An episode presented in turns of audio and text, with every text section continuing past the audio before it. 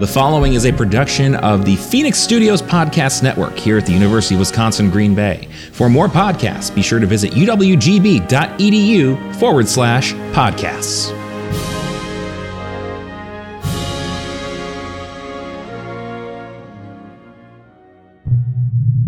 This is serious, serious, Serious. fun.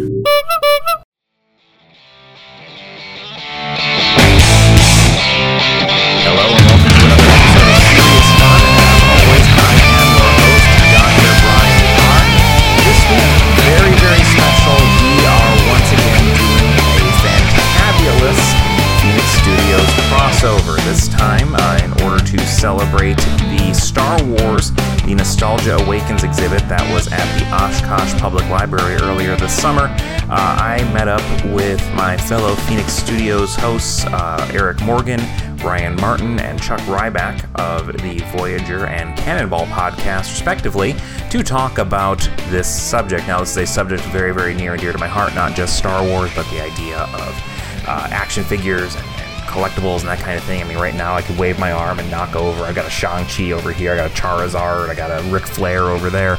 Um, you know, this is something that's very, very fun, and, and it really, this is a great opportunity for me to kind of think about why this stuff matters. Like, why do we seek out um, these expressions of days gone by, things, characters, stories that we enjoyed in our youth?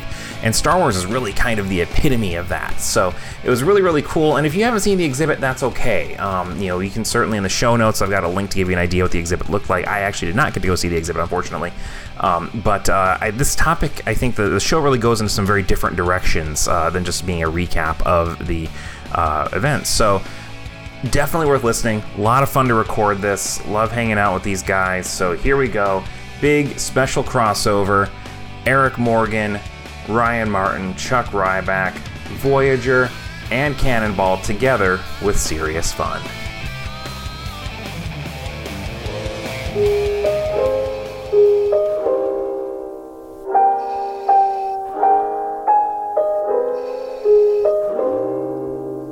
Hello and welcome to a special crossover podcast of Cannonball, Serious Fun, and Voyager. I'm Eric Morgan, the editor in chief of Voyager, Northeast Wisconsin's Historical Review. I'm also a professor of history and democracy and justice studies at the University of Wisconsin Green Bay. I'd love for my colleagues and good friends to introduce themselves as we talk today about nostalgia, specifically surrounding the Star Wars franchise and a wonderful toy exhibit that was featured at the Oshkosh Public Museum earlier this year. I'll jump in if that's okay. I'm Chuck Rybak. I am associated with numerous podcasts these days, but I guess Cannonball is sort of my brain creation. I'm the Dean of Arts, Humanities, and Social Sciences at UW Green Bay, and when I'm not doing that, I'm a run of the mill English professor, and I'm currently in the long string of poor movie watching choices, and I really need to break out of my slump, and I'm hoping today we'll do something about that. Ryan Martin, you are next. Hey, everybody, I'm Ryan Martin. I'm the Associate Dean for the College of Arts, Humanities, and Social Sciences. I am a psychologist uh, as well, and um, uh, and a co-host of, of Cannonball with Chuck Rybak. And my feelings about Star Wars run very deep and are complicated and not altogether positive. So things might get real today. Brian Carr, go ahead. Yes, my name is Brian Carr. I am the host and producer of Serious Fun, another fine program on the Phoenix Studios Podcast Network. Uh, I am an associate professor in the Communication and Information Science programs here at UWGB, as well as part of the Women's and Gender Studies faculty and advisor to Black Student Union. Uh, and uh, based on the previous conversation, I'm apparently the problem child of the podcast, and I wear my title as the bad boy of arts, humanities, and social sciences proudly. I love that, Brian. We're going to have a great conversation today. Uh, you're going to totally love our show. Um, just for a little background, um, the inspiration for today's program came from um, a traveling exhibit um, titled Star Wars The Nostalgia Awakens, which uh, was available at the Oshkosh Public Museum um, in Oshkosh, Wisconsin, earlier in 2021. Um, this was a collection of Kenner Star Wars figures. we'll get into the details details of what that entailed in a little bit. Um, and it was the lifetime work of Jared Roll. Uh, Jared it cannot be with us today, unfortunately, um, but uh, his his amazing collection of, of toys, uh, play sets, etc., was an amazing nostalgic trip back to my own childhood. Um, and that's why I wanted uh, us to get together today and, and talk about um, the origins of um, of nostalgia in this uh, amazing universe of Star Wars and branching out, you know, into various other other universes. Um, just to give Jared some uh, credit, um, he's a Star Wars enthusiast and museum curator from Onalaska, Wisconsin. He's currently the director of the Monroe County Local History Room and Museum in Sparta. And his traveling exhibit, uh, again, Star Wars: The Nostalgia Awakens, um, features all of the Kenner original Kenner figures, 100 in all arranged chronologically by film in one single display case per film, as well as numerous ships and playsets, which are adorned with additional characters in media res. So, for example, um, one of my favorites was the uh, Mos Eisley Cantina, where a diminutive version of Han Solo is facing off with the bounty hunter Greedo, and Han Solo was definitely shooting first. Um, all right, gentlemen, so uh, let us get started. Um, maybe we want to go go back to the origins of uh, action figures and how uh, Star Wars um, initiated what became, you know, a multi-billion-dollar industry. Brian, do you want to um, uh, chime in a little bit here about the uh, the origins of uh, this amazing story and how it was actually the action figures rather than the films that helped George Lucas, uh, the, the the director and creator of Star Wars, um, to become a multi-billionaire? Yeah, and, and, and so thank you. Um, you know, this is something I, I, think the important thing you have to understand is that the modern concept we have of action figures and collectibles and you know nerd you know nerd culture being tied to consumerism really largely starts with Star Wars. Um, you know, Star Wars is the second probably you could argue the second real summer blockbuster uh, with a hat tip to Ryan. Of course, the first is Jaws. I believe Jaws came like two years before. I think Star Wars. I think uh, New Hope was like seventy-seven. That is correct. Two years. Then, yeah. So Jaws was seventy-five. Um, the year of my birth, by the way, another thing we should note about. So that. you're just intertwined. exactly. With the shark. Um, so, so does that mean something about about you, Ryan, that you were born in the year of Jaws? I, I wonder. That's interesting. It, it, it, does indeed. It was two great things entered the world in 1975, uh, and those things have been linked ever since. This is where if we were in person, I'd be throwing stuff at Ryan. Anyway, uh, but he's right. Ryan's great. Anyway, um, let's. So you know, Jaws was not heavily merchandised, to my understanding. I mean, later on they would do toys and tie-ins and that kind of stuff. And I believe um, NECA just put out some Jaws action figures of the the three main characters from the movie. Now, I, they probably did the shark too. I'm not 100. Um, percent but uh, Star Wars really kind of changed things. Now, understand that Star Wars was not a thing the studio was super behind. Um, Eric, as you know, we talked about earlier, Lucas had been, uh, you know, he had done American Graffiti. He was fairly well regarded, but he's also basically blowing all his capital and goodwill from that movie on this giant boondoggle out in the Tunisian desert called Star Wars.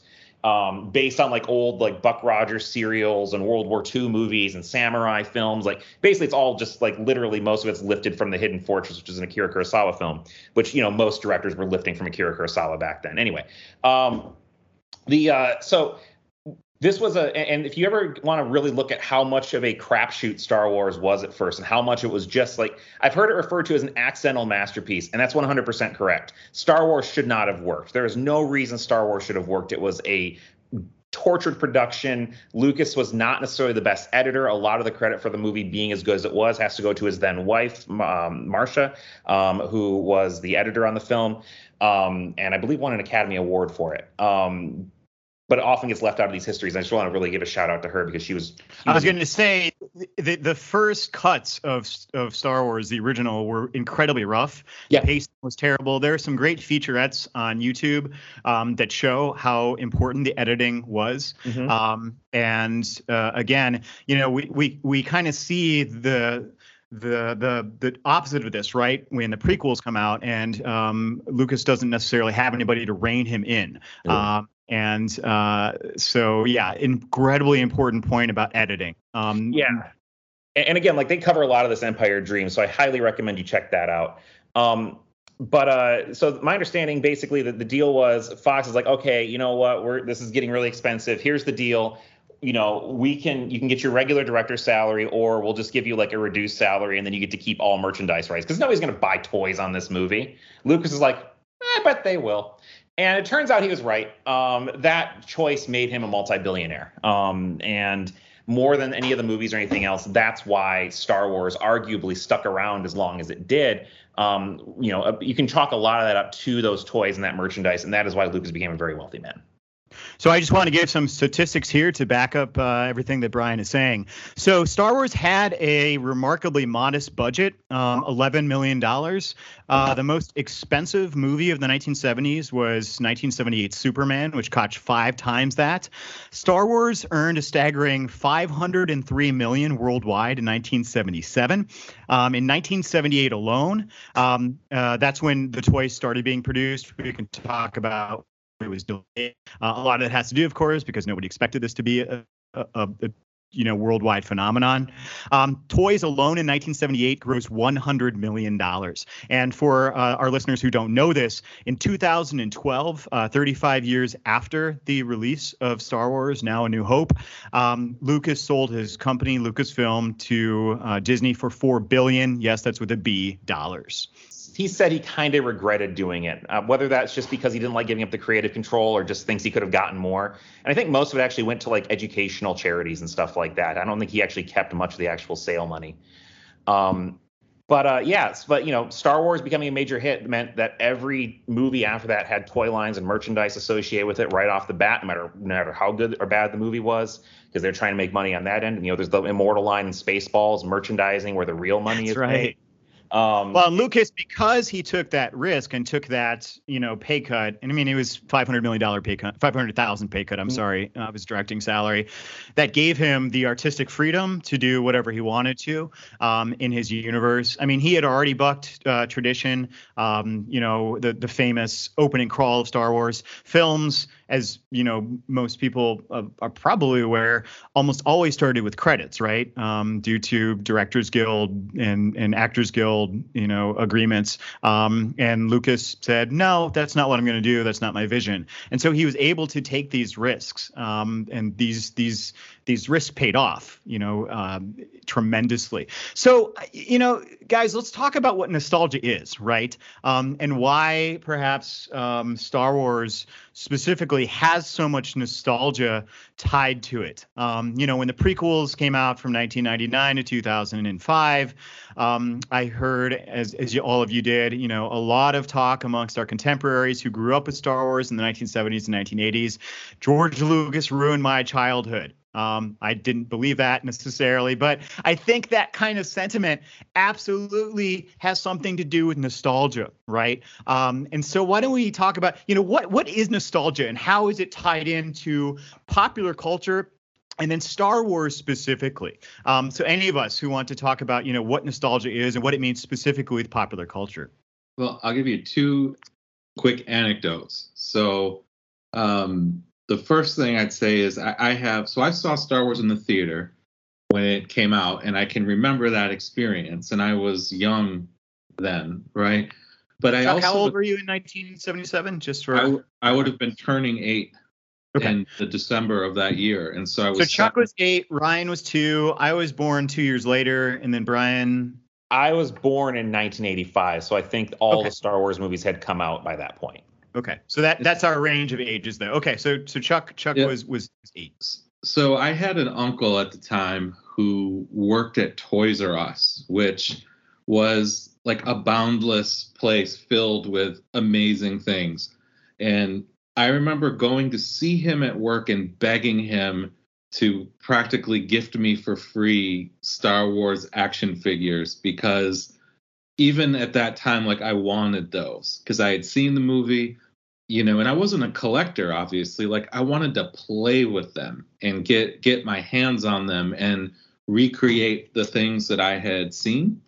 And it, the second story connected to that just quickly is i i can tie my giving up on believing in santa claus to something similar in that if you remember the original Battlestar Galactica TV show, which had come out, I want to say after this, right, and was looking to to emulate it, was I loved the ships in Battlestar Galactica, and so I went hunting in my house and discovered these presents. That and that was it. My childhood was over. But um, like I just I'm interested in that. Like even then, I knew that I wanted these things. I wanted to get my hands on them, and you know, to your point, Eric, uh, at least to your question, like I find nostalgia sometimes. Like I think it's people feel it's self-referential, but in some ways, like to me, it's the things that allowed you to bond to other people and that you shared a certain experience with, and kind of missing that, I guess, in some ways. So there is my childhood in a nutshell. Mine is mine is similar in that so I was I was too young to see the first one in the theater. I did see the second one in the theater though, um, and the third. And I remember being really scared by the second one. By the way, I think I watched most of it with my eyes shut. I was only four, and um, and the I uh, wept the, on the way out. I had to Oh. be dragged out of the theater crying because I mean, Han Darth Solo- Vader had to be really scary to a four-year-old um, Yeah, in you know- Empire. Yeah. You know what really got me was the uh, the snow monster at the beginning. I think that was what, and it's right out of the gate, you know. So, but So I was sorry, sorry, Brian. Yeah, Brian Brian is our fact checker, so Yeah. that we're not I mispronouncing anything or misnaming. If we don't have facts, we have anarchy. That's all I'm saying. Well, I was I was truly, you know, th- these movies age wise just absolutely hit me right because, and part of the reason why is it also corresponded not just with the toys, but for us, our first VCR. And so I got to watch the first movie essentially on repeat. And I remember as a kid watching the first Star Wars till the end, just hitting the rewind button and starting it over the second it was it was done. And just doing that we had rented it and doing that for uh, essentially 24 hours right? Just just watching this movie. I also for christmas um, got the death star um, which was at the time a coveted coveted uh, toy. And and I for all of the reasons that Chuck mentioned, just the idea that I could act out the scenes, that I could essentially live vicariously through those toys. I mean, I, I was obsessed with with the Star Wars movies throughout, basically.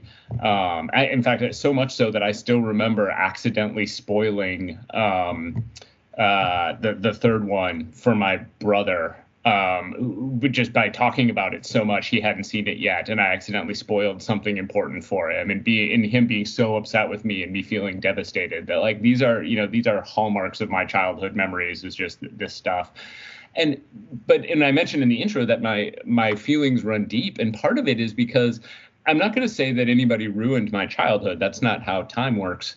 Uh, but I will say I I haven't enjoyed them nearly as much in adulthood and I'm sort of okay with that. I'm okay not being really a fan of them anymore because just because they were so wonderful to me when I was growing up, I had so much fun with them, and and none of this has ruined that. I just, but I don't necessarily consider myself a fan of Star Wars anymore. Um, even even though I've sort of liked them, I'm just like the obsession isn't there, the interest isn't necessarily there. I've had a really hard time getting my own kids uh, that interested in them, and so you know, when I compare it to other things that I am sort of obsessed with now, Marvel specifically, um, to me, it, it has been, I, I think the nostalgia is really what I'm left with. I'm glad you brought up uh, your kids, Ryan. Well, Ryan and Chuck, you both have have little ones. Um, can you talk a little bit about? Uh, well, Ryan, you've said your kids are not too interested in the Star Wars universe. Chuck, how about yours?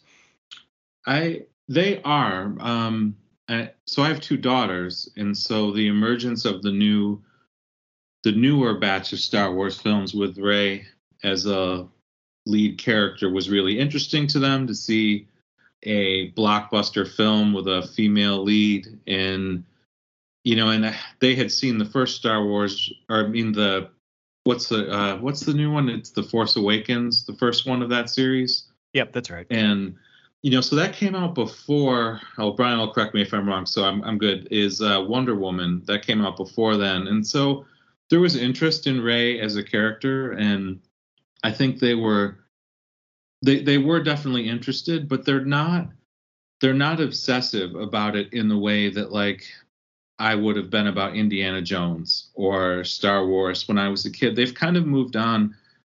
It could be my kids are weird. My younger daughter is into Criterion Collection and foreign directors right now, and she's. I mean, that's that's amazing, but yeah, definitely probably not the norm. like she talks to me about Wong Kar Wai, who I finally saw my first Wong Kar Wai film, and um, you know, and I, I think streaming and the way that kids take in television and entertainment is so has kind of changed that. Like there was a specialness to going to the movies and the anticipation of waiting for something to come out that I feel has been displaced. You know, the closest thing, Eric, that I could get to that is Stranger Things.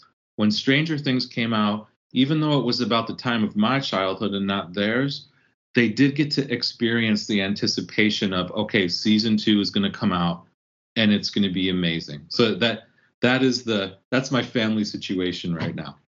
No, that's really interesting, and I mean, I think Ryan brought up a, a, good point about this too. I mean, our the way we we engage with entertainment has changed just drastically over the last five years with on-demand streaming. Um, but I, like Ryan, when I was a kid, I watched. I, so my dad had taped um, uh, Star Wars or New Hope and, and Empire Strikes Back on VHS off the TV, right? So he like sat there with a little clicker to to edit out the the commercials and whatever. And that was actually my only uh, experience with both of those films um, until I was able to buy the actual VHS I, uh, when they were re-released in like the early 1990s. Um, so it was it was you know interesting to watch a better version once I wasn't watching my dad's like edited version. Um, but you know today, as you're saying, not only us adults but you know younger folks interact so much differently, and that anticipation isn't necessarily you know the the same thing. Um, like I'm thinking back to 1999 when the Phantom Menace was released. You know, people people stood outside theaters for for weeks, months, right, in anticipation of that. Um, and uh, yeah, it's hard to envision that kind of thing, particularly when you can watch the blockbusters at home, right? Um, Brian was saying he watched Suicide Squad twice this past weekend, so. Um, because yeah. I'm that kind of degenerate, yes.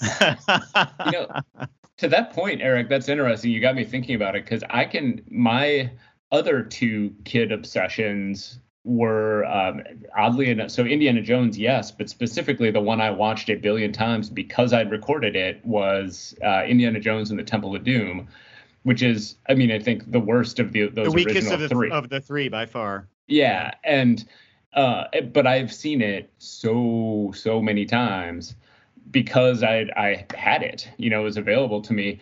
The other one, oddly enough, was um, uh, James Bond. I we had taped For Your Eyes Only, uh, 19 I think 81 off TV, and I just watched it over and over and over again because again we had it with the commercials and and everything. And so a lot of my sort of modern obsessions as far as pop culture really have to do with stuff that we had access to um, in, in sort of on demand. It's a great point. And for those of you who don't know or haven't listened to uh, Cannonball, Ryan is our campus's James Bond aficionado. So, um, perhaps indeed, indeed, I want to do that podcast at some point. Please have me on. So. Yeah, yeah, let, Ryan. Let, one, just one, one very quick point is that I'm speaking about movies and you know, Eric, how we consume things. Like, I was talking to my daughters the other day about you know they've never in their lives had to wait to hear a song that they want to hear. Like they don't have to wait for the top eight at eight, or you don't have to call anybody to request something. You know, like there, there's no the anticipation is is not there. They just experience it in a different way. It's so true. You know, um, one of my favorite albums when I was a, a, t- a teenager. I was a huge fan of U2, and when their album Pop came out in 1997, the anticipation for me personally was was massive. I um I kind of skipped school early that day. I think it was my senior year of high school. Went to the Best Buy or wherever it was in the mall. Came home, put that CD on, um, and you know just listened to it over and over and over again. And you know now, right? Do we even listen to albums? Right? Um, the the concept of an album is uh, perhaps a uh, I don't know a, a, nostalgic one now, right? So that would be a good um, certainly a good conversation for for another podcast with some of our music folks, perhaps. You know, Um, my my nephew just real quick. My nephew just recently told me he stayed up and like super late one night waiting for someone's album to drop, and then it didn't. And he did it purely based on a rumor that he heard it might drop that night. So he was waiting on Spotify all all evening for it to drop. And so there is there is a piece of that, but you're right. It's super rare now. I remember the first time my kids saw a commercial. And were utterly floored. Eh, like my, my son came in, he's like, they keep breaking into my show to try and sell me stuff. What what is going on? You know. Well, what's funny too is how, you know, we grew up with commercials, obviously, but now, like when they pop up on any of the streaming services that that have them, I get really annoyed because I've also acclimated so much to not having that. Um, and they pop up everywhere. It's not just, you know, on streaming services. Um, but you know, people have bills to pay, I suppose. Um, so is there anything about, you know, the Star Wars universe itself? Um, that lends itself particularly towards nostalgia. I wanted to go back to an earlier point that Chuck was making about buying the toys, playing with the toys, recreating um, those scenes from the films.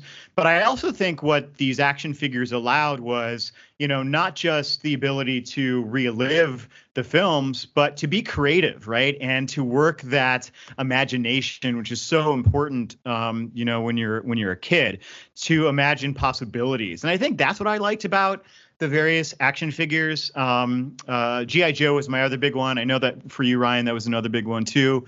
Um, and so I I loved being able to create new adventures out of out of that, um, rather than you know just just doing the same thing.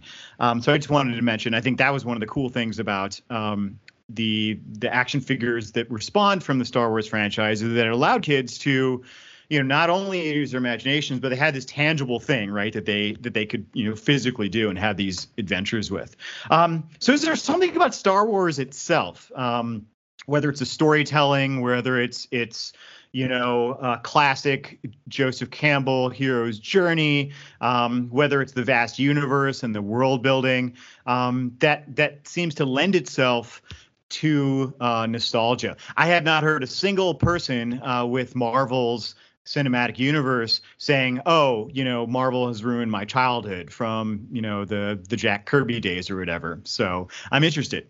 So I'll, uh, my personal kind of fandom for Star Wars, honestly, you know, because I, I watched the movies, I had the VHS, you know, with like the interviews with Lucas and all that.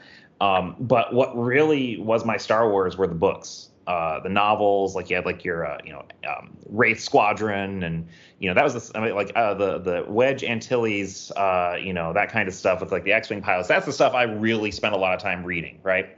And so what struck me in the way I've always thought about Star Wars is that so much of you know Star Wars is this idea like there's a million characters um, you know in each movie. Most of them are not going to have speaking parts. Most of them are not going to um, you know really do a whole lot. But the way that they have built out this franchise largely to make money from it, I don't think this is all a creative decision, was that each of these characters has a backstory right? And that backstory either comes from Lucas in some cases, or was established on the back of a, uh, of one of the original action figure boxes, or in a novel or a comic somewhere. But you know, people will come to this and say, "Hey, here's this one guy who shows up." Like there are diehard fandoms for the bounty hunters in Empire Strikes Back. Not even like you know, Boba Fett is a character that basically exists in the popular consciousness because he was cool and made a cool toy.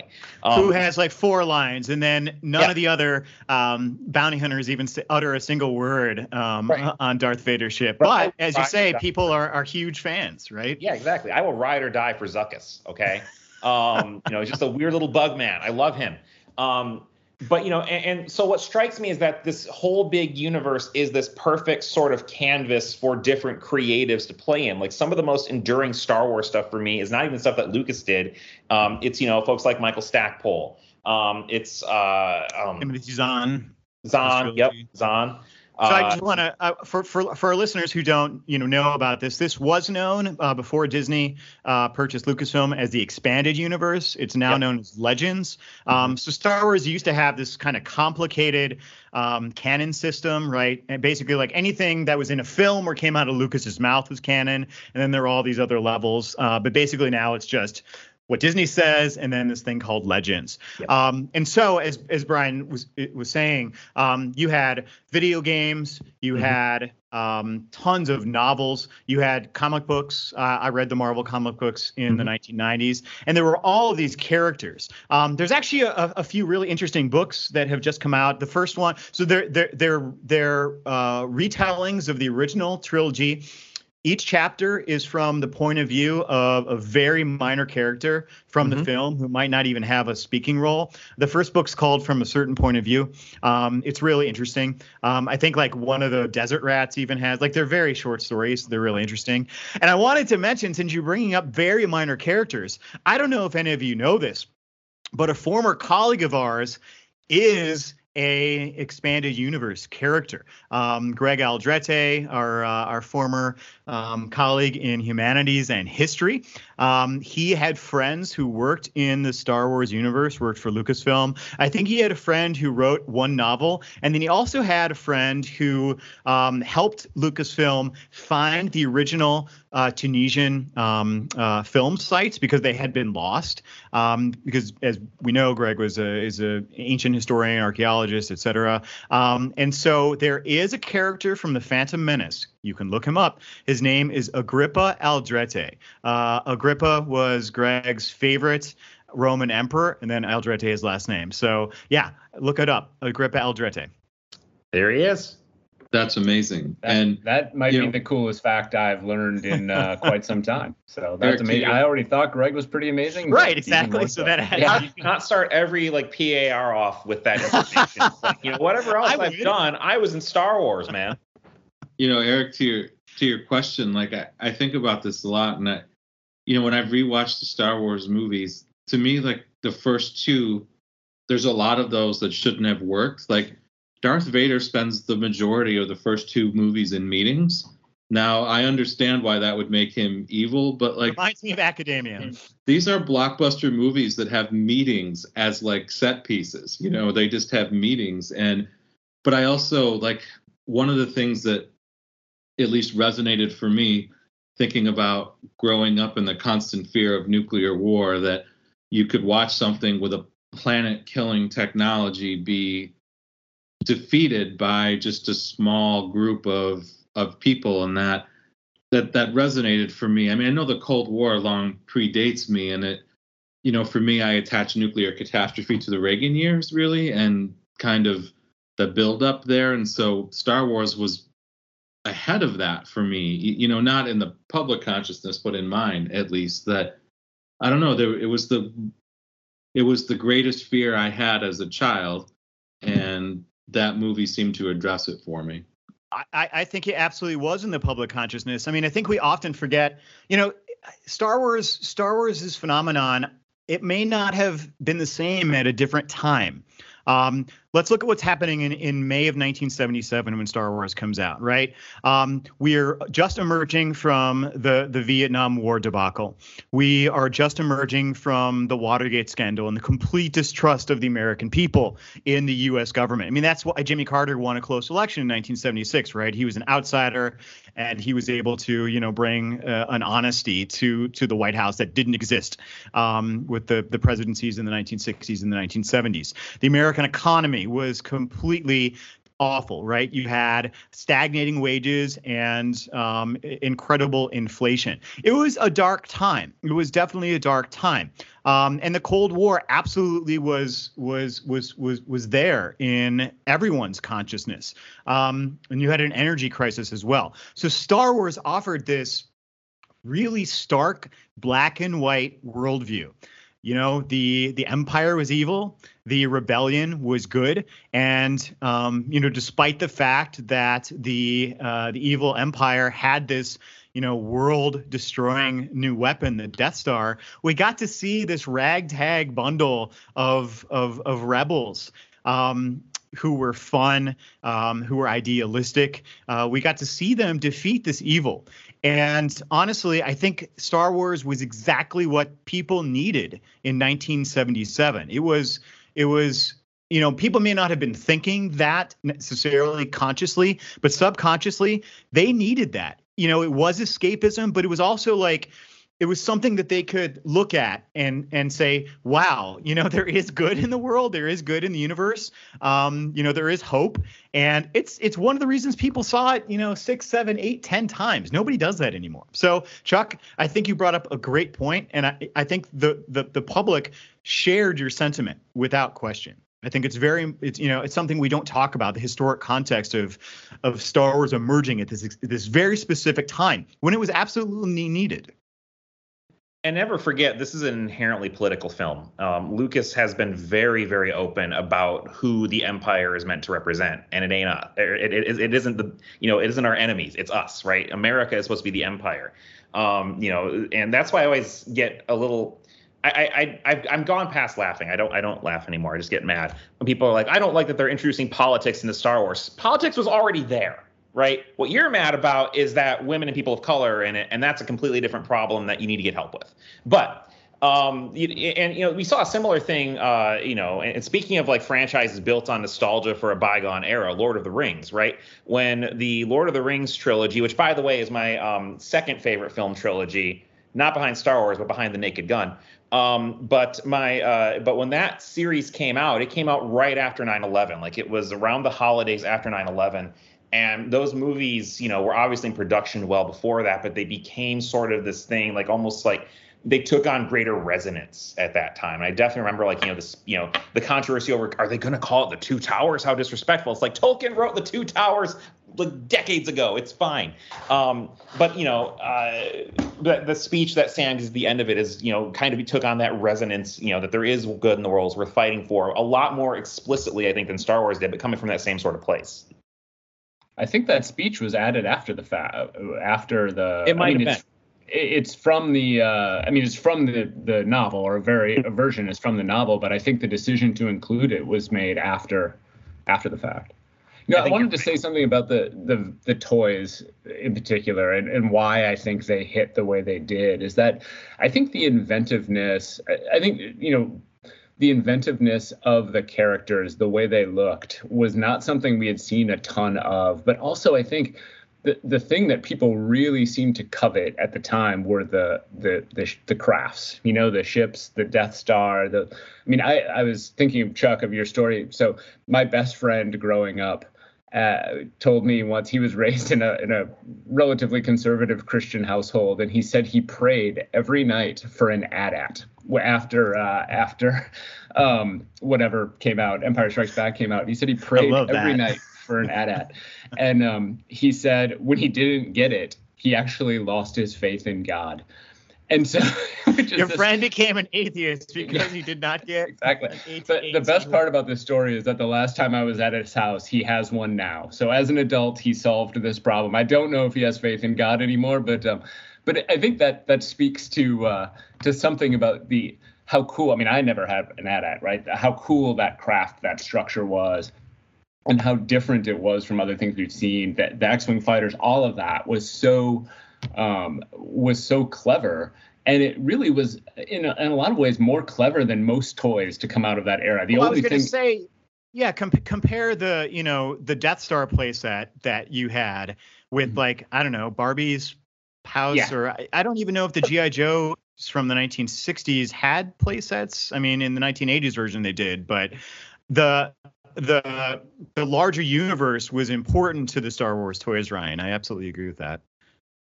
Right. I mean, even like you know, the other the other big toy I had that I was super proud of as a kid was Castle Grayskull from. Oh uh, man, that from, was awesome! Yeah, I loved it. It was cool, but it was in no way as cool as as the Death Star. Like that was just such a rad toy that like had so many different elements front and built right from the movie. Right, the little the the garbage monster. The I, I know it has a name, Brian. Um, the well, getting the, the uh, Millennium Falcon was the yeah. prized moment of my youth. I think. Yeah, absolutely. It's the dianoga, by the way. I knew you'd know it. I knew you'd know it. There is actually in the book that uh, Eric referred to. There is a story written from the perspective of uh, the dianoga by uh, African futurist writer Nnedi Okorafor. I believe that's nice. the one she wrote, and it's tremendous. Like that whole and, and shout out to John Jackson Miller, uh, Wisconsin native, and uh, you know someone who's been on my show before. Um, he's uh, he also has a story, and I actually have a copy of that first one that he signed. I have to get the Empire Strikes Back or uh, one. I haven't gotten that one yet, but Do you remember the title of the Empire Strikes Back one? I don't either. I think they're all from a certain point of view. point of view, Like that's okay. just the anthology brand um, that they're using, but it's it's a really cool idea. So I wanted to give our listeners just a little background on the Star Wars action figures. They had a bit of a rocky start. Um, merchandising was something that Lucas wanted to do from the beginning, obviously because he, you know, he forewent um, half a million dollars of his director's salary to uh, maintain that that kind of control. Um, he went to a few um, toy producers. Uh, the Mego Corporation was the largest toy producer at the time. They passed, and finally Kenner, based out of Cincinnati, Ohio. Uh, they're now defunct, I believe, but um, they agreed to produce these toys. And interestingly, you know, the film debuts in May of 1977. The first toys were not shipped for nearly a year later um, because uh, the the phenomenon obviously nobody knew it was going to become this phenomenon early on. And these action figures they were 3.75 inches, which uh, Brian, you can correct me if I'm wrong, but those were smaller than previous um, action figures from the 1960s, which were much larger.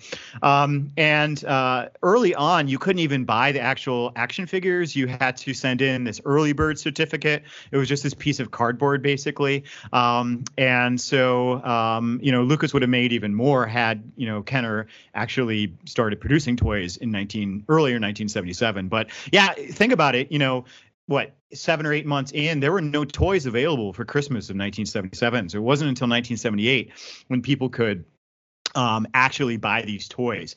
And then there were 100 total action figures um, from the original um, toy run, which was from 1978 to 1985, plus all the sets, etc. And in uh, Jared Roll's collection, he has all of those toys, um, and it was really, really um, amazing uh, to see. So that's kind of the history behind um, uh, those action figures. Um, do we did do we since since the Star Wars action figures have any other franchises um, come close to um, you know the the toy popularity and the kind of nostalgia that those toys um, still bring up. I'm telling you, just as a, a personal anecdote, when I was walking around the the museum in Oshkosh, I was transported back without question. I wanted to break the glass and play with all of them. I really, really did. So, uh, and uh, so, do we have any other examples of um, you know franchises that created the same kind of excitement? And like, where are we today? I mean, I don't, I don't really i don't have children i don't play with toys myself but are there you know modern examples and i think brian's going to show us some Yes. I, um, so I actually, um, y- you know, most of the franchises that have come close in terms of just like fandom and excitement are t- or toys primarily. You know, you have Transformers. It still remains very, very big. Um, you know, uh, Masters of the Universe, He-Man, still huge, way bigger than I thought. Um, I'm going to be completely honest. I was never a He-Man guy. I, I was. It was too late. It was too early for me. Um, you know, I was a Ninja Turtles kid. Ninja Turtles still remains pretty big. Um, you know, and, and but nothing really hit the way because understand that Star Wars also, you know, broke the seal on like licensing for Lego, right? To my understanding, there weren't a lot of like licensed Lego sets before Star Wars. Star Wars became and because you know Star Wars also was like really kind of kept in the consciousness by the merchandise, right? Um, you know, there was a point in time where nobody really cared about Star Wars, as weird as that is to say. Um, you know, there was you saw the diehards who were buying the toys as Lucas was still putting them out. They had the power of the Force. Um, they tried doing like you know transmedia tie-ins with like Shadows of the Empire back um, when I was a kid. You know, with like the game and the novels and the comics and the toys and all that. Um, you know, and and you know the the Star Wars also uh, toys also going to change the way that other toy lines are made. As you mentioned, GI Joe. I believe these be like 12 inch kind of like uh, Barbie size dolls. Um, the more recent GI Joes after that shrunk down to that 3.75 inch, uh, three and a quarter inch scale. Um, because of the popularity of Star Wars, it was also, I think, a cheaper way to pro- uh, you could produce them en masse. And you know, there's a lot to take out of that. Um, you know, and you could also argue part of the reason that Phantom Menace and the prequels happened is that Lucas's toy money was drying up, and you kind of needed to get some more. Um, and those toys all sold like crazy at first, and then after the movie came out, things got kind of dicey. Um, but there's a few things about the modern action in, figure industry that's important to note. Number one is that there are still a lot of lines aimed at kids. But by and large, you know, one of the kind of truisms or things that gets repeated a lot is that most kids aren't playing with action figures the way they used to. Not at the same level, not at the same scale. They've got their phones, they've got video games, they've got other stuff.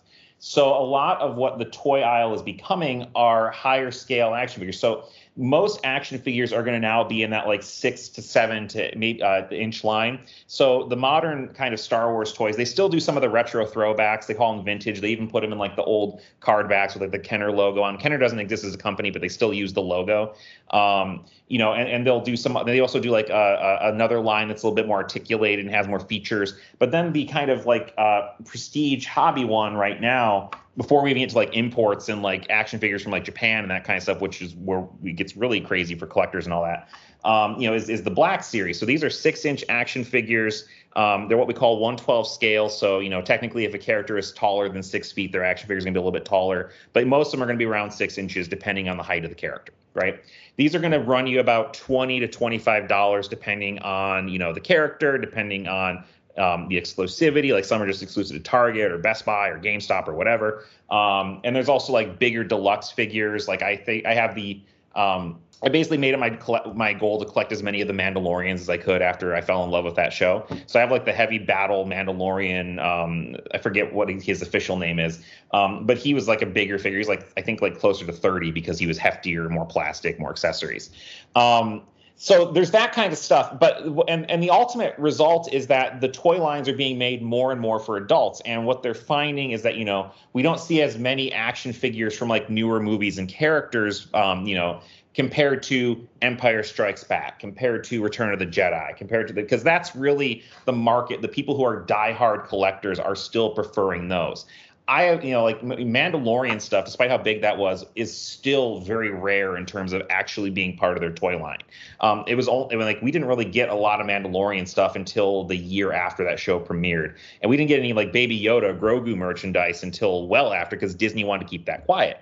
Um, so you know they they actually, and this is to me fascinating that they let the creative aspect of it win out over the business side because if they could have had Grogu, Baby Yoda merchandise on the shelves for Christmas that year, they would have made billions. But they waited until the next summer. So, you know, I I'm not going to say props to them because I really don't want to give Disney credit for anything. Um, but uh, you know, I do admire their restraint in this one regard. But it also kind of says, you know, these toys are increasingly meant to be collectibles put on a shelf. Um, you know, and they're not necessarily as much. You know, people are like, you know, saying I've got to get like, you know, uh, you know, I mean, uh, you can't open the box, right? You can't do that. So, you know, a lot of people just like have like just walls full of boxes of figures with Star Wars or Marvel or what have you.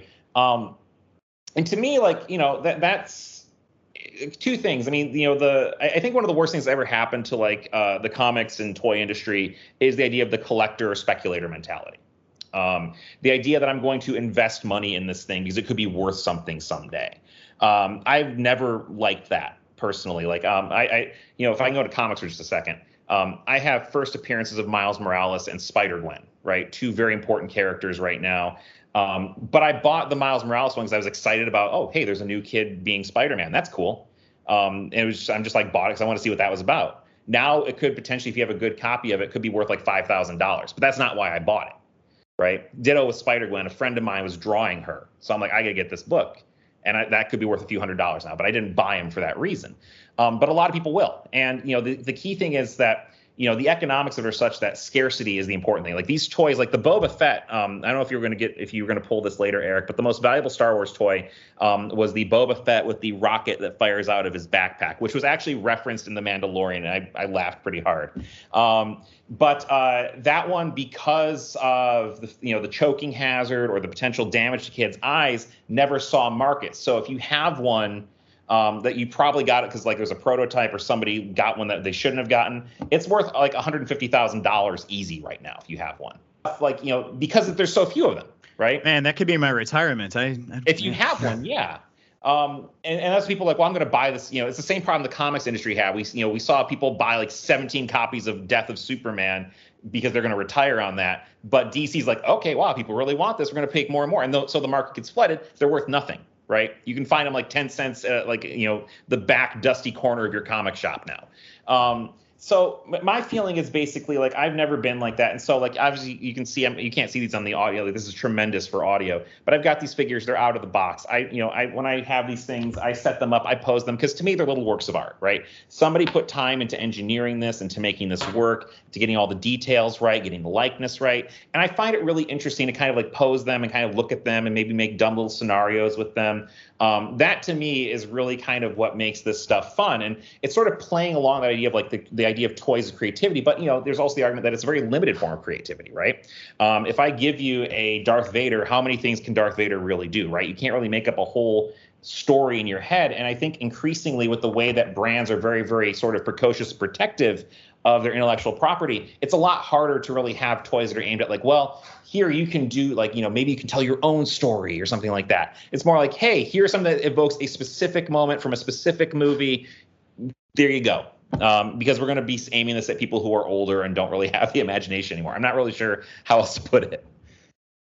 It makes me sad hearing everything you just talked about. It's kind of like I don't know. I guess it's nostalgia. Um, it's just it's interesting that the the toys that are being created today are completely based on nostalgia, right? And they're for collectors. And I'm I'm just feeling my age. It's like uh, I used to play outside. Specified. You know, there are some that are still being made, you know, with younger audiences, and I, you still see kids in the toy aisle at Target all the time, right? I have to weave past them as I'm trying to see what Marvel Legends are on sale. Okay, um, you know, but yeah, increasingly, like you have like you know Todd McFarlane, um, the guy who created Spawn. He's a billionaire because of toys primarily, right? He also kept the rights to Spawn because you know that's a whole other podcast. We can talk about Image Comics in the '90s and, and how uh, th- that whole industry changed as a result. Um, but you know, a big part of his business is toys, and his toys they're not you know they're not articulated. They don't have a lot of like accessories. You can't do a lot. They sort of like get into one pose and stand there. I have the King Shark from Suicide Squad. I love him. He's delightful.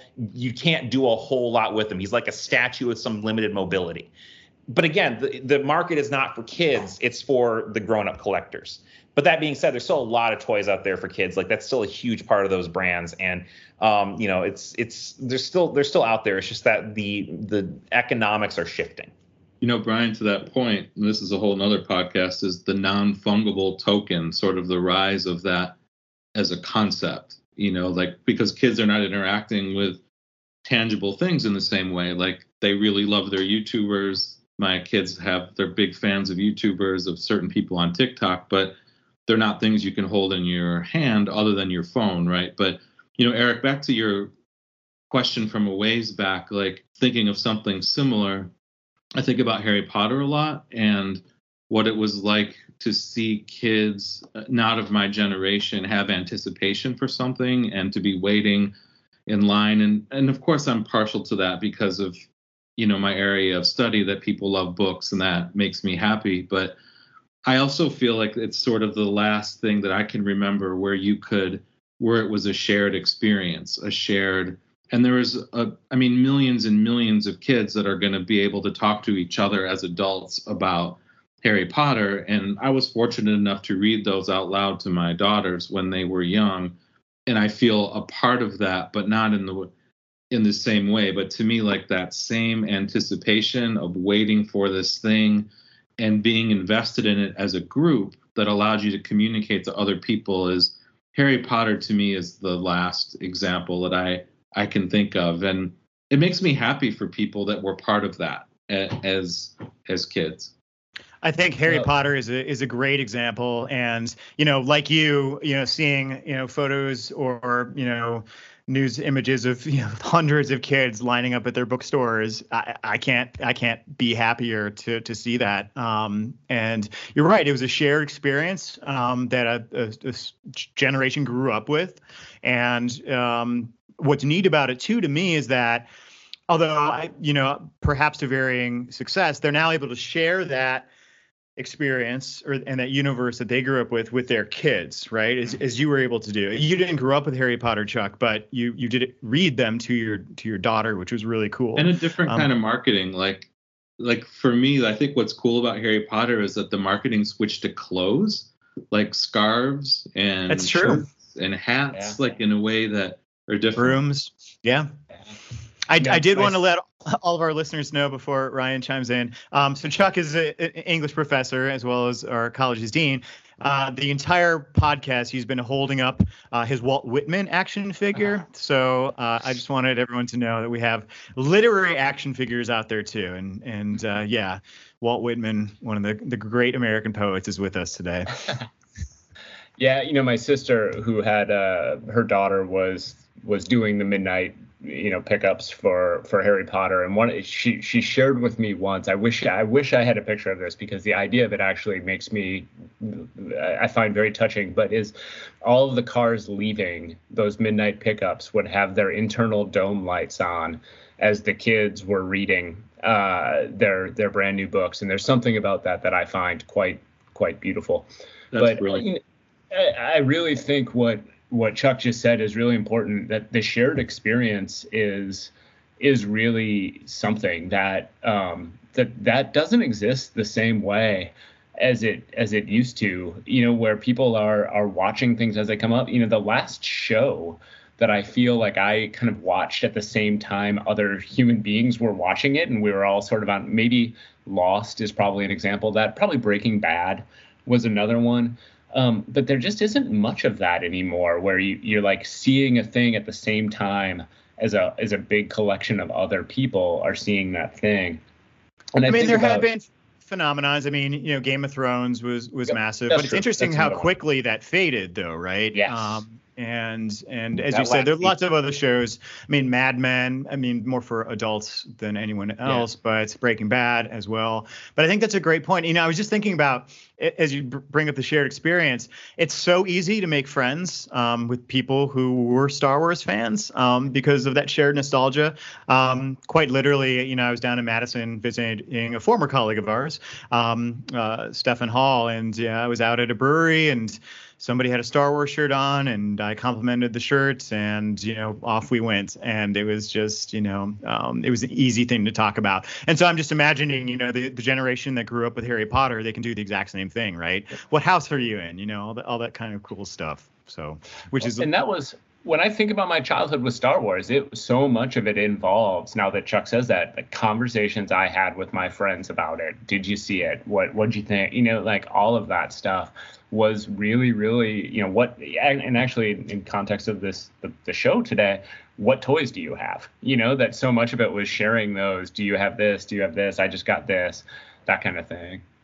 Yep. It's one of the few things like, I'm not going to articulate this the way I want to. It's going to come off wrong, but like having a time when having less choice was per, had a byproduct that was productive and you know I, in my schooling as a kid, I would. This is also not going to come out right, but as a white uh, person, I was a minority in the in my schools most often, and like the ability, like this is why uh, one thing I'm nostalgic for. I'm nostalgic for 80s Michael Jackson and Prince because those two figures allowed connection across racial lines in the ways that Star Wars did and Harry Potter and, and those kinds of things. But I, I sort of long, this is terrible. I long for less choice. I, you know, I'm a socialist. Hey, we're all we're all familiar with the paradox of choice, right? When when we have too many options, whether it's entertainment or you know dates or whatever it may be you can become completely paralyzed and it becomes overwhelming i mean this this was a phenomenon during the the the pandemic stay at home people actually started getting tired of streaming because there was just too much. I mean, Netflix is putting out an unbelievable amount of of product, right?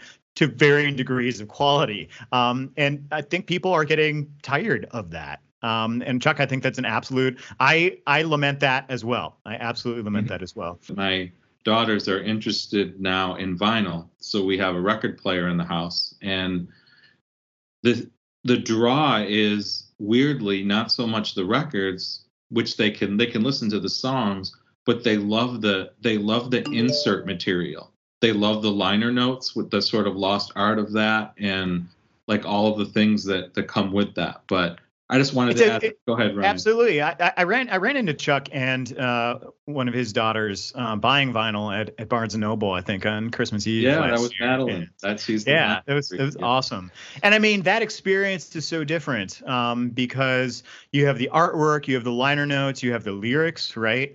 Um, and then you just have the experience as well of you, you you can't skip on a record player, right? And you can't do random, you can't shuffle. You have to sit down and listen to it from beginning to end. I mean, you can stop it obviously, but it's a it's a different visceral experience too. Um, the same thing that like going to see a movie. Um, I went to see The Green Knight over the weekend, which was fantastic. If you if you all haven't seen it, uh, really great, you know, modern interpretation of Sir Gawain and The Green Knight.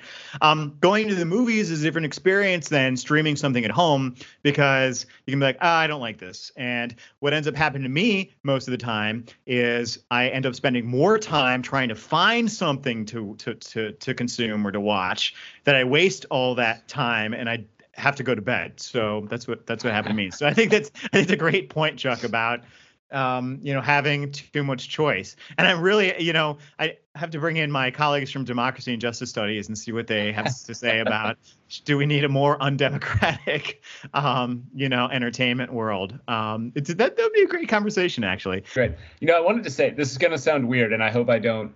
I don't want to minimize anything here, but I, you know, a, a thing that I've it got me thinking about it with the uh, the the shared experience piece.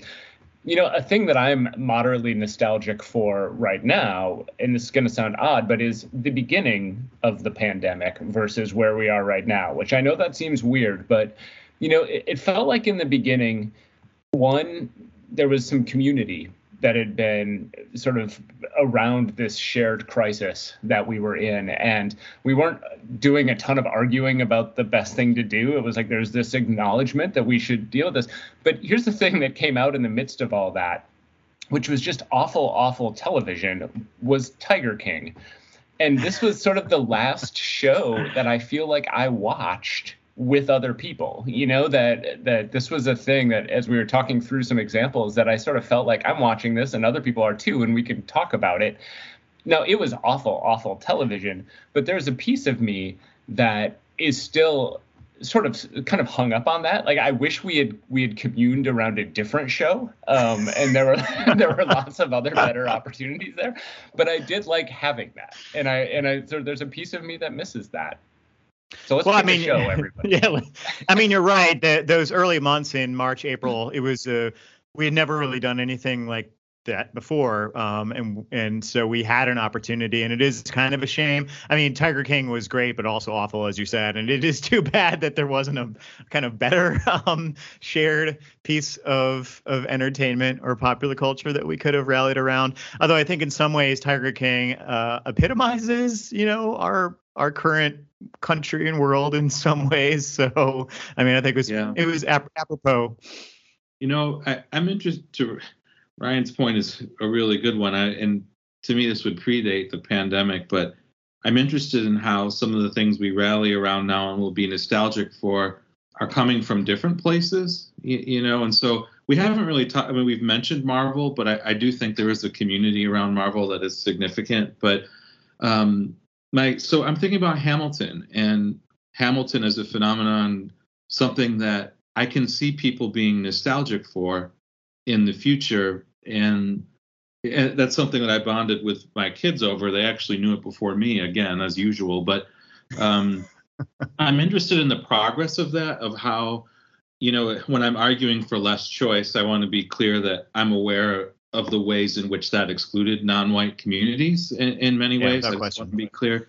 But Hamilton reminding me of that, but the way that Lin Manuel Miranda has then, you know, they sent touring companies so people outside of New York could see it, traveling shows, but then turning it into a film, you know, broadcasting it live. That I think there are ways he's kind of teaching people how to create community in that way using modern media, which I it's still an unformed thought, but I feel like Hamilton is also something that is an unexpected sort of thing that's created huge community that I know that I'll be nostalgic for um, in the future just because of how much I love rap music and history I mean, it, it was crazy to think about. I mean, the the book um, is is this massive, you know, not necessarily dry, but it's a it's a it's a, written by a historian. It's it's a it's a Is biography. that Ron Chernow? Yep, correct. Um, Ron Chernow. And to think that, you know, an, an academic, a popular academic um, biography of yeah, to w- most of, of people, an obscure founding father, could become this cultural phenomenon and turned into, um, you know, a, a, an amazing musical production. That's that's pretty crazy. I'm just thinking about all my historian colleagues who are hoping that their book will be the next thing that Lin Manuel Miranda, you know, turns into Like, a, if a there were worldwide Hamilton phenomenon. action figures, if there were Hamilton action figures, I would buy the full set. It's a great question. Are there not? I, I, I do not know. Maybe there are. I better start looking. Don't look it up, Chuck, because uh, you know Christmas is right around the corner, and I've been looking for a gift for you. So we'll find out. Ryan's Ryan's on it. Um, so why don't we why, why don't we connect um, to uh, both the prequels and perhaps even more importantly the sequel trilogy um, and uh, J.J. Abrams' use of nostalgia. I think that might be a, a good a good place to to go. Uh, but also with the Mandalorian and the Clone Wars um, and uh, Rebels TV shows, um, if any of us watch those. Um, but uh, a lot of critics, when um, The Force Awakens was released in, in 2005, offered a critique that it was basically, you know, a beat by beat um, kind of uh, update or homage of Star Wars: A New Hope. Um, as Brian pointed out earlier, um, you know, Star Wars is basically a beat by beat retelling of uh, the Hidden Fortress, um, uh, the great Kurosawa film. Uh, Lucas drew inspiration from a lot of places, but if you watch The Hidden Fortress, um, which is you know one of the great films of all time, it's it's very very similar. Um, so how much uh, you know veracity is there to that?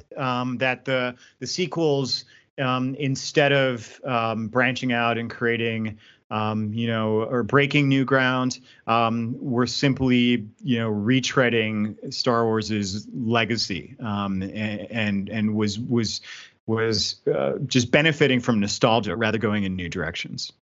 I mean, like, um, I, I just want to say there are in fact Hamilton toys. Um, they're they're mostly Funko Pops, but um, We know what Chuck is getting for Christmas. Um, You just ruined the surprise, Brian. I'm very sorry, but uh, that's why they always said I was a ruiner. Anyway, um, so yeah, yeah, I think there is a lot of truth to that, and, and you know, part of it is, um, you know, Abrams as a as a filmmaker and as a creative has always been kind of interested in his own nostalgia. I mean, you look at a lot of the movies he's made. There's definite clear clear callbacks, like the Spielberg era. Um, films, uh, you know, from the 80s, you know, E.T., um, you know, you have like Stand By Me, which wasn't a Spielberg film, but you know what I mean. That kind of uh, that kind of material. Um, and you know, Force Awakens is absolutely that, and I think part of it was uh, intentional to try to win back some of the fans who may be put off by the prequels. Um, but uh, you know, and, and, certainly there's an argument to be made, and I've had you know conversations with Star Wars fans who are just like, you know, there's this is a cycle, right? Um, it's like you know, the, the you know history doesn't always repeat, but it rhymes, and so you know there is that idea of like, well, why wouldn't they have just given up on a planet-killing weapon? Like, why wouldn't you know why why wouldn't they do that again, right? Like, why you know um, how do these themes? And, and to me, again, the parts of those pre those sequels that are interesting are not the kind of like, oh, here's a call, a call back to this. Here's it's more like here's that's really interrogating the fallout of an ongoing, never-ending galactic war, right? The the the names change, but the forces don't, right? The impact it has on people around them. But it absolutely is. And, and part of that is the fact that when Disney buys Star Wars, they're not buying it saying we want to really just revolutionize and go in weird new directions. They're like, this is a brand and it is a brand that we can make saleable across a vast variety of consumer goods and theme park experiences and you know uh, films and TV shows and and we can have our comics uh, arm at Marvel publish this. And so they're like, what's the stuff that sells? The stuff that sells is this. Well, we can't just go back and redo those movies. We can't remake or reboot them. So what we're going to do is we're going to do another movie updated for modern sensibilities. We're going to, for instance, pretend that there are more than two women in the entire galaxy, which was the start. Um, we're going to pretend that there are more than two people of color in the entire galaxy. Um, unfortunately, they are going to get bullied off of social media by uh, reprobates and uh, terrible people. But we're Disney; we don't really care about that, um, you know, because we got our money. Um, you know that's uh, that's a whole other conversation. Just the, the just the really toxic and terrible nature of the Star Wars fan, and that really becomes fueled by nostalgia in a lot of ways. But we don't really have time to get into that. Um, but you know, it, it's to me that's exactly what these movies are. And you know, you all blanched, just just were horrified when I said that I think the Last Jedi is the best one. And part of the reason that it is is because it also basically looks at nostalgia and says, hey maybe things weren't so great. Maybe things aren't perfect. Maybe the things that we look up to and we aspire to will let us down, but that's okay. It doesn't make them less good or less valuable. But we have to have distance from it. We have to understand it and put it into context. And in so doing, kind of chart our own course. And then J.J. Abrams came back and said, "Okay, okay, sorry, sorry, sorry, sorry, sorry about all that. We're sorry to challenge you. Here's the empire. The emperor is back, and then here's Lando, and it's gonna be great. Don't. It's gonna be fine." And that was really the biggest disappointment of that movie. I will say, fine, though, everybody, Bobby calm Frick- down. Yeah, one of the I uh, reject all of that. I, I, I reject Frick all that. is one of the greatest Star Wars weirdos. I am one of my big fandoms in Star Wars are the background weirdos, the little aliens, little puppets. Babu Frick, top notch, saved that movie for me. Babu Frick was a great character. I agree. Yeah, I do actually think I think Brian is mostly right about what happened as far as the tr- the nostalgia trajectory. I I hate the Last Jedi for a lot of reasons, none of which were captured in that specific argument. But I agree with you that that is what happened. That that that J.J. Abrams that that trajectory is is kind of how things fall through. Um, I I think there's something really interesting about the way. Um, I guess the struggle actually I think Star Wars has had trying to replicate what Marvel has had so much success with. And I actually think it's worth noting how many different people have struggled to try and replicate the the extended universe. I mean, Justice League has failed miserably at it. Not quite as bad as the Dark Universe that uh, they were trying to create with what Swamp Monster and Mummy and all of that. Uh, whoever was trying to create that, you know, I, I, think James Bond has actually talked about trying to create a sh- the shared universe off and on for a little while. Then not they don't have the characters for it, but um, they've they've considered that, and, and it, frankly, it might roll out once this Daniel Craig movie comes out and they have to reboot things in in a few years. You know, I think it's worth noting how many different groups have sort of failed at that.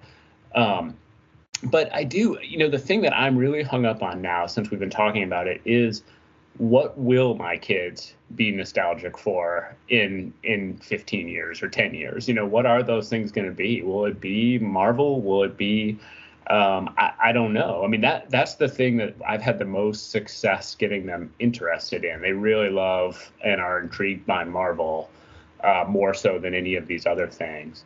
Um, but I, I don't mean, know. As we were talking about earlier, a lot of the the media that um, people are consuming, younger, it, it's ephemeral, right? Uh, the TikTok, YouTube stars. Yep. I mean, are, are, are they going to be reminiscing about those in, in, in ten or fifteen years? I I I hope not, but um, they are. Uh, yeah, I, I think it's really interesting. I mean, my kids literally, when they are allowed screen time, they have YouTube playing on the big TV while they play like Roblox or Minecraft on their on their iPads, you know, and so like, so who are the things? Like, is it just gonna, is it gonna be Minecraft? Is that the thing, or Roblox, or whatever?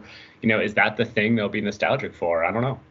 I mean, you can see it now. Like, you look at like Gen Z, and I, and I really have never liked the assigning of labels to generation. Like, you know, the year you're born shouldn't define your whole personality. It's just kind of like, okay, this is the circumstance which you were born. I'm but, a proud angsty Gen Xer.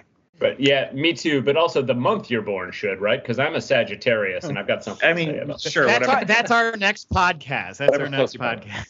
Um, but you know, you see a lot of it. Like they're looking like, oh man, remember SpongeBob? Like, yeah.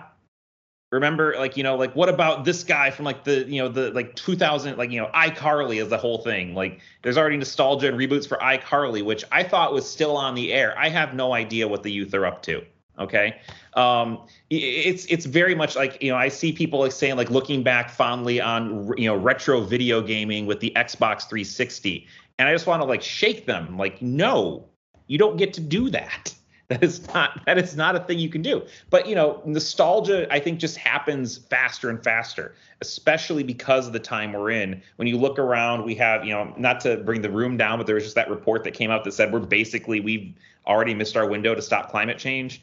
Um, you know, you look at the pandemic and you look at the economic prospects facing a lot of young people. Yeah, they're going to want to retreat back to the days of SpongeBob and iCarly. They're going to want to go back to the, you know, um, playing uh, Pokemon and that kind of stuff. That's going to be where they want to go. Nostalgia, I think, you know, there are problems with it, but I think it also is kind of a, you know, psychological, not to take the psychologist thunder here, um, but I think there is sort of a psychological balm that it provides. And I can never fully fault anybody who wants to say, hey, you know what makes me happy is when I was a kid, I wanted a Boba Fett or I wanted an AT-AT, and I'm, you know, now I have the chance to get one and I have it in my office and it reminds me of better times while I'm sitting here working on expense reports. That to me is what is, there's nothing wrong with that. Collect away. What's more interesting to me, I mean, you know, I, am sure our our elders when we were kids didn't necessarily understand our attraction to a lot of the things that we are now nostalgic for, right? Um, it would be more interesting, I think, to talk to some Gen Z folks, uh, you know, perhaps on a, a, a later podcast about what they think about nostalgia. And um, I mean, I think it is in many ways a generational thing, right? Because you you have this window as a as a kid when you're developing your worldview, when you're developing your sensibility, when you're developing your personality. And I mean, I'm I'm in my early 40s now. I I can't possibly connect with a lot of those things, and that's nobody's fault. It's just I have no interest in watching TikTok or uh, or people on TikTok or a bunch of the YouTube things or playing Pokemon Go. And I mean, um, that's okay, right? I would rather just watch A New Hope over and over again. Um, but uh, that's so. I think it's a great question, Ryan, that you brought up about what you know the the generation now, um, and not even Gen Gen Z because they're starting to age out of what will be nostalgic, right? Um, it's the the next generation who are um, you know, only now coming into their, you know, their their double digit years, what they will be nostalgic about um, in 10, 15, or 20 years. So it's a great, great question. When are we going to get that Paw Patrol movie?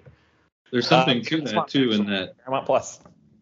We have to earn our audiences is something that I think people like J.J. Abrams and you know maybe they don't quite latch onto yet but like you know quality production and i'm just going to say writing there is there are writers behind most of the things that we are nostalgic for and that we've talked about and the need for good writing.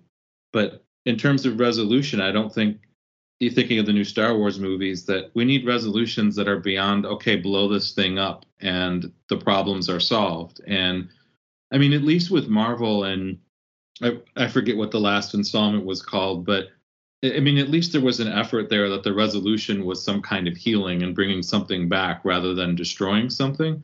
And I know that's an oversimplification of of that, but there, I think younger people need different types of resolution than the kinds of things that we're nostalgic for. And there's though I would I would say I think the original trilogy, Darth Vader's redemption, is is so important there. I don't think the destruction of the Death Star and the Emperor is is necessarily the most important part of that story. Um, it's the redemption, and I, I, think in the in the sequel trilogy we don't have that to the same extent, right? I don't think Kylo Ren's sacrifice is in any way, shape, or form as emotional um, or full of depth as what happens with Darth Vader slash Anakin. Um, I mean, it still brings tears to my eyes, like when Vader makes that sacrifice. I don't like the the no that George Lucas added to the the Blu-ray um, again, but um, but I think you're right though that that that that's an important component to all of these stories is that there has to be something deeper than just blowing up, right? And I think that is without question something that's absolutely lacking from the most recent sequel trilogy of Star Wars. Well, any final thoughts? I've really enjoyed this uh, conversation, and I know our listeners will too. This has been really, really awesome. So, thank all of you. Thanks to all of you for for um, for talking Star Wars and nostalgia. Um, anyone want to conclude with any final thoughts about um, nostalgia, Star Wars, anything else in your minds? I like Star Wars. I think Star Wars is great. I will say I loved Star Wars when I was a kid. I think it's okay now.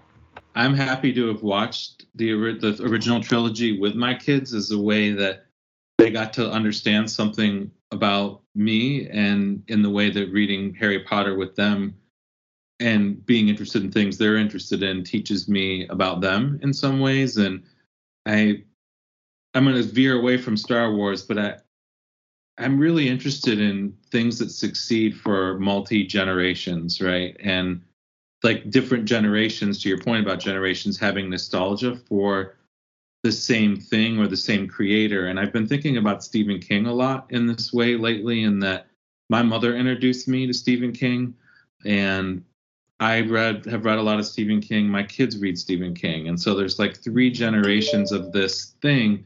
Maybe we're not nostalgic for the same actual works, but I, I'm interested in those things. Hamilton's. That's why I brought that up earlier. That seems like a transgenerational sort of of phenomenon. Well, it's interesting you bring that that up. I was talking to a, a, solid millennial, and what's fascinating to me as a Gen Xer, a very I was a young Gen Xer, but grunge is back. Like it's it's it's in fashion.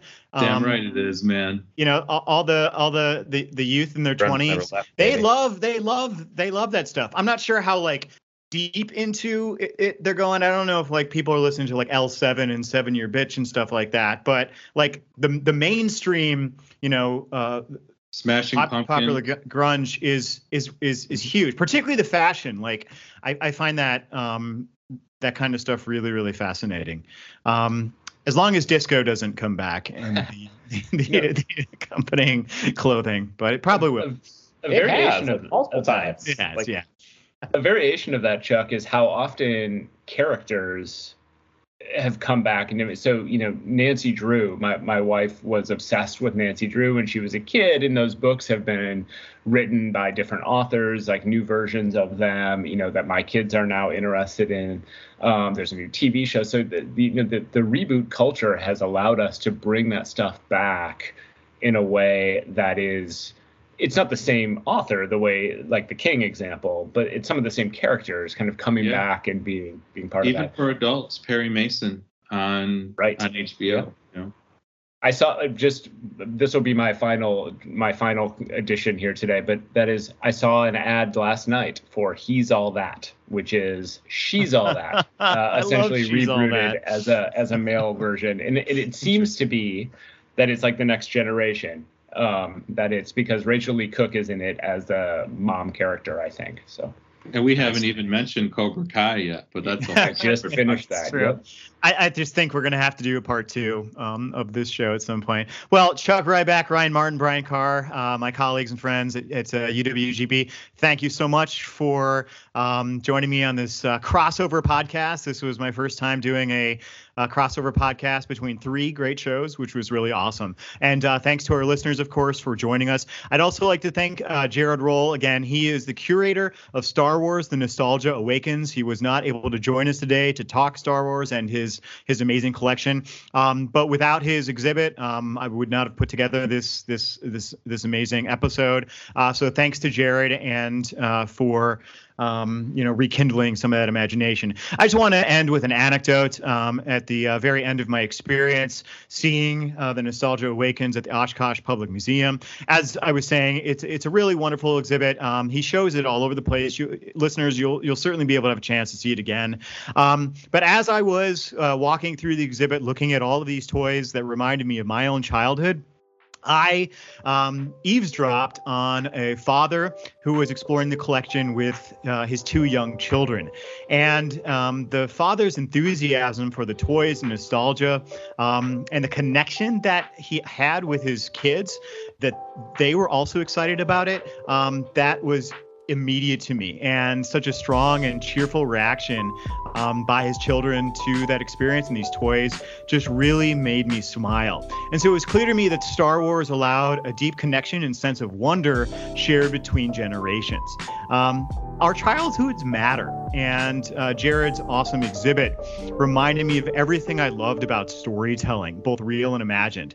And it was a unique experience to return, however briefly, to the memories of my childhood when dreams of becoming a Jedi and adventuring in a galaxy far, far away fueled my young imagination.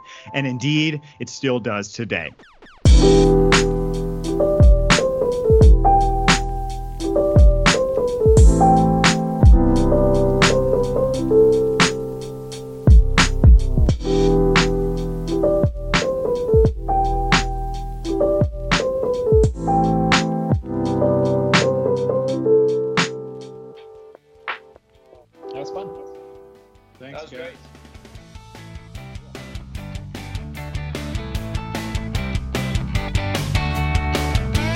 For another episode of Serious Fun. Thank you very much for listening. As a reminder, Serious Fun is a production of Phoenix Studios at the University of Wisconsin Green Bay. The executive producer is Ryan Martin. The production manager is Kate Farley. This week's episode, I have to give a hat tip to Eric Morgan, who produced everything you heard apart from these wraparounds. Uh, so thank you, Eric. Great job on that. Uh, and again, thanks to Eric also for being a part of this, and thanks to Ryan and Chuck, and just for all of them having me be a part of this. Definitely go check out Voyager and Cannonball and all the other great shows uh, on the Phoenix Studios Network at uwgb.edu slash podcasts. You can get all the past episodes and future episodes and subscribe all in one location. As always, I am your host for Serious Fun, Dr. Brian Carr. Thank you for listening.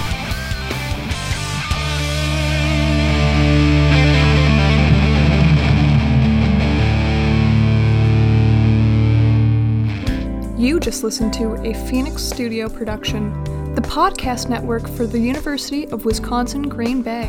For more podcasts, please visit uwgb.edu forward slash podcasts.